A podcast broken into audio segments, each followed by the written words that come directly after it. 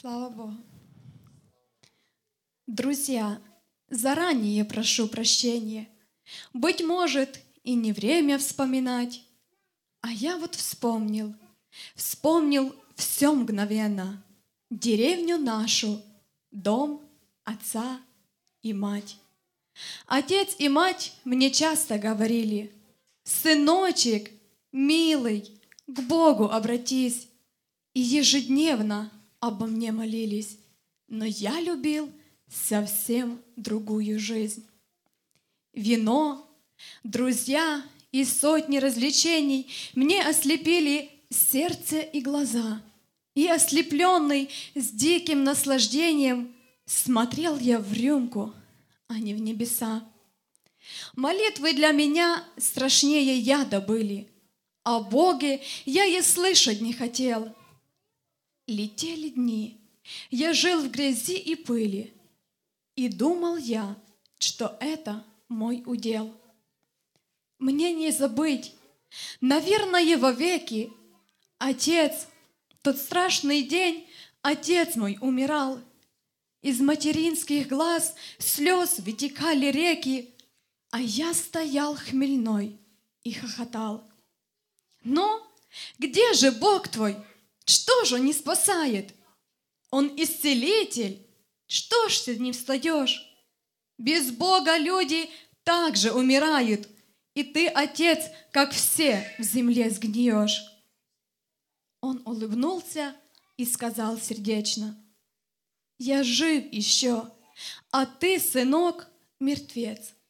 Но знай, что с Богом, но знай, что мертвым ты не будешь вечно, и вскоре воскресит тебя Творец».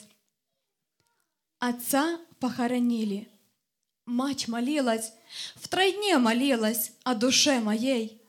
Потоки слез, что за меня пролились, я буду помнить до скончания дней. Ну а тогда я думал по-другому. Была противной мать мне с каждым днем. И вот однажды я ушел из дома глубокой ночью, словно вор тайком. Тогда кричал я, вот она, свобода!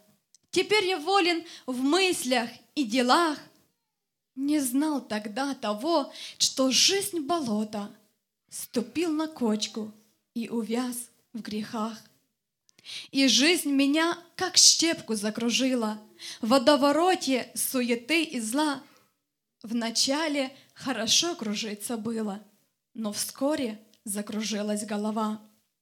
И вскоре стал ужасной, страшной мукой Мне каждый круг и каждый оборот. Я волю напрягал, ум и до боли руки, но жизнь — водоворот, водоворот. Друзья, какое лживое, обманчивое слово! В водовороте самый первый круг. О, если б жизнь моя могла начаться снова, Со мной лишь был бы самый лучший друг. Круг развлечений, в золото одетый, Меня своим сиянием ослепил. Я был слепцом, не видел рядом света, И в страшном мраке по течению плыл. Вино, источник зла и тысячи лишений, Приятный круг, а сколько он сгубил! Но есть источник жизни и спасения — не пил я из его, я из бутылки пил. Но кто же мог спасти меня от смерти, от тех кругов лекущих так на дно? Не человек, не человек, поверьте. Ответьте, кто же? Ну, ответьте, кто? Метался я, не находя ответа, и вот однажды летом в сильный дождь на улице я друга детства встретил – Увидев земляка, почувствовал я дрожь. Предстал передо мною милый образ, Глаза печальные и мокрые всегда. Забилось сердце, задрожал мой голос, И вырвались бездушные слова.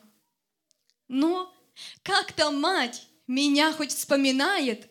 Наверное, давно уж прокляла. Хотел заехать все, да время не хватает. Сам понимаешь, то работа, то дела. Дела? Работа? Помолчал бы лучше, твои дела нетрудно угадать. Я расскажу, но только сердцем слушай про то, как позабыла тебя мать. Когда сбежал ты, мать твоя от горя вся посидела, ведь тобой жила. И каждый день в любую непогоду шла на распутье и тебя ждала. И руки, простирая свои Богу, молясь во имя пролитой крови, она стояла, влитая в дорогу, столпом надежды, веры и любви. Ну а когда стоять была не в силах, когда она в постель совсем слегла, кровать к окну подвинуть попросила, смотрела на дорогу и ждала. Его слова стремительным порывом с души сорвали равнодушие в раз. Я задрожал и прошептал пугливо. «Скажи, что с ней? Она жива сейчас?» «Сейчас не знаю. Уезжал, дышала. В бреду я слышал страшные слова. «Сыночек, милый, ты пришел, я знала, а ты работа, говоришь, дела». Я побежал, подстегнутый как плетью, одним желанием, жгущим как огнем. Увидеть мать, не опоздать, успеть би, упасть пред ней, раскаяться во всем. Вокзал и поезд. И одно лишь слово в висках стучало молото сильней. Хотел не думать, но напрасно снова я слышал лишь одно — скорей, скорей. Вот поезд стал, я вышел. От волнения меня трясло и что-то жгло в груди. Я в ночь шагнул дрожащей страшной тенью от пламени, горевшего внутри. Знакомая дорога и деревья, и только незнакомый сердце стук. Вот кладбище, за кладбищем деревня, могилы, и отца я вспомнил вдруг. И ноги как-то сами повернули, и в тишине, зашелестев листвой, меня к его могиле потянули, заросшей и заброшенной тропой. Я шел, до боли напрягая зрение, знакомая березка, значит, здесь. Впервые в жизни встал я на колени, прижав к щеке холодный мокрый крест. Отец, прости безумную ошибку. Ты прав, ты жив, я слышу шепот губ. Стоишь ты предо мной, твоя улыбка, а я зловонный, сгнивший, мерзкий труп. Но я заботой и любовью к маме сотру все прошлое, клянусь тебе. И ты, мой папа, будешь рядом с нами. А если, если мать уже в земле, и сердце снова бешено забилось, я огляделся, тьма, низги кругом, и вдруг луна, окрестность осветилась, и я увидел рядом свежий холм. Да, лишь луна и звезды только знают, как я с устоном на могилу пал, и мамин холмик обнимал, рыдая, и, и землю по сыновье целовал. Ты слышишь, мамочка?